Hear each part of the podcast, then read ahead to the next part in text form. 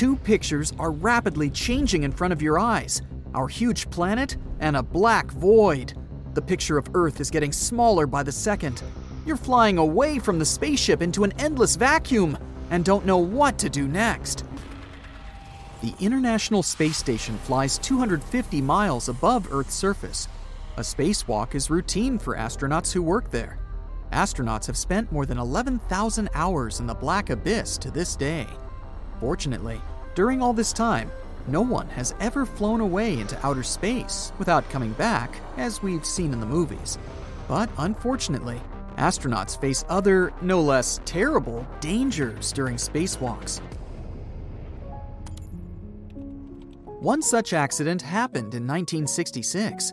Eugene Cernan put on a jetpack and went into outer space to carry out some repair work. The jetpack, which helps an astronaut control flight in zero gravity, heated up a lot. Eugene put on special protective pants made of metal to protect himself from this heat. The pants protection didn't work when he went into outer space. Instead of directing the heat away from his body, the pants began to heat up, the suit was heavy and uncomfortable, like a knight's armor. It rubbed his skin and restricted movement. Working in zero gravity is physically very hard, but Eugene also had to deal with his whole suit heating up that day. Inside the spacesuit, he felt like he was in a hot bath. High temperatures and hard work caused overexertion, dehydration, and severe weight loss. His face was sweating, and drops of sweat blinded him. During this spacewalk, the astronaut lost about 13 pounds of weight.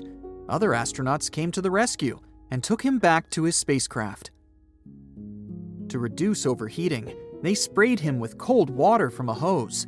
In a sense, to go out into an infinitely huge open space, an astronaut must put on a suit resembling a body cage. Another dangerous incident happened in 1973. Two astronauts, Pete Conrad and Joe Kerwin, went into outer space to repair a solar wing on the Skylab space station. The wing didn't turn around, and the astronauts tried moving it manually. Using force, they turned the stuck wing, but it pushed them. The push was so strong that it threw both astronauts aside. They didn't have time to grab onto a nearby surface and began to fly away into outer space. Fortunately, they had safety cables that didn't let the astronauts go away for good. By grasping them, the astronauts returned to safety. In an ordinary modern spacesuit, there are more than 10 protective layers. Such a suit protects against extreme cold and hot temperatures. It's tear resistant and doesn't leak moisture from the outside. This protection is necessary to prevent depressurization. If a small passage appears between your body and space, then all the oxygen will start coming out of the spacesuit. The more oxygen the suit loses, the more vacuum it gets. This leads to terrible consequences, such as suffocation and increased body volume. It looks as if you start to inflate from the inside. In 2007, Rick Mastracchio went into outer space to do some repair work.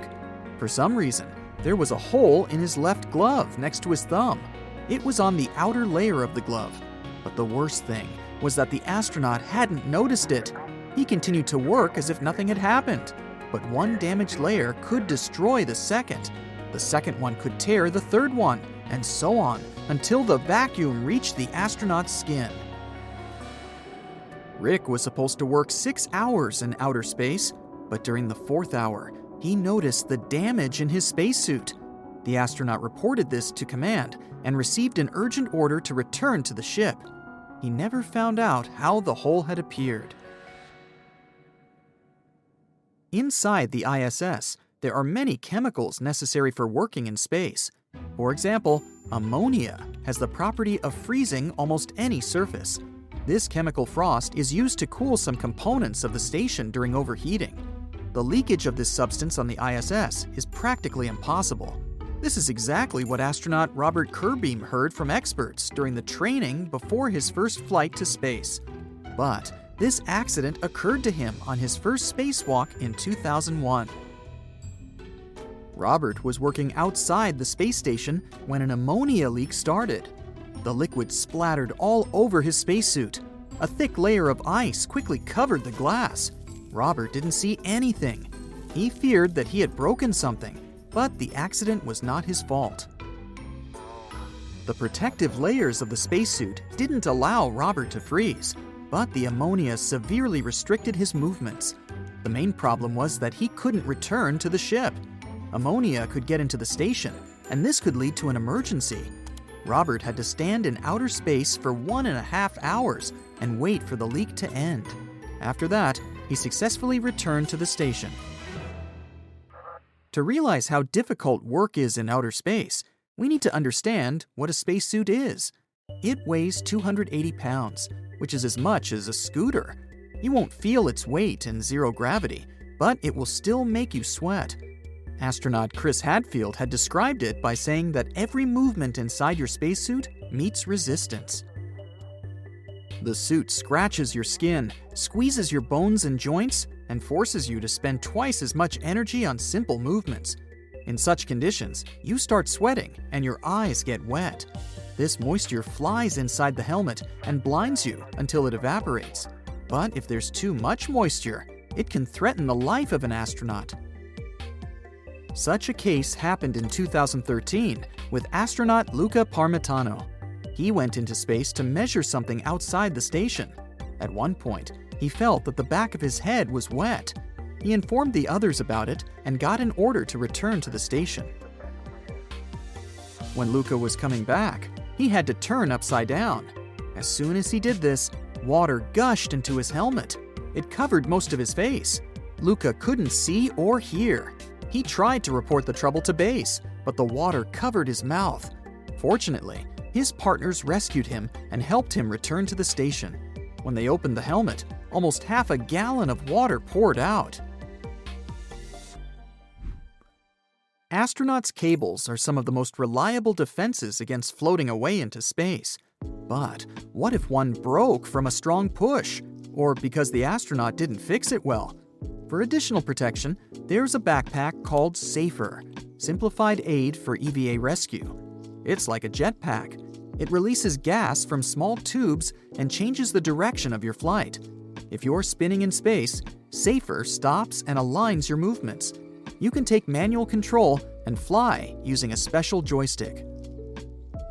Safer was first used in 1994, but before engineers created it, there was the MMU, the Manned Maneuvering Unit. In 1984, astronaut Bruce McCandless used it for the first time. You may have seen this famous photo where he floats in outer space without a cable. The problem was that Bruce was the first tester of such a jetpack.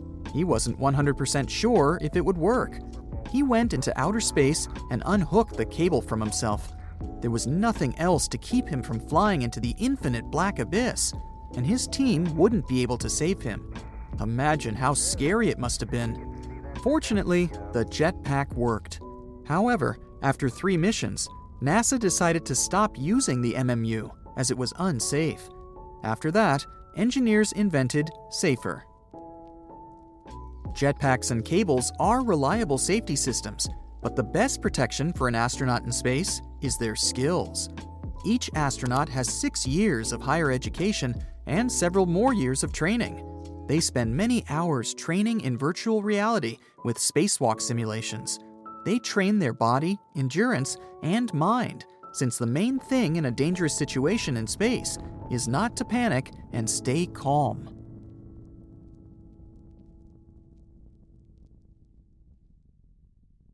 That's it for today. So, hey, if you pacified your curiosity, then give the video a like and share it with your friends. Or if you want more, just click on these videos and stay on the bright side.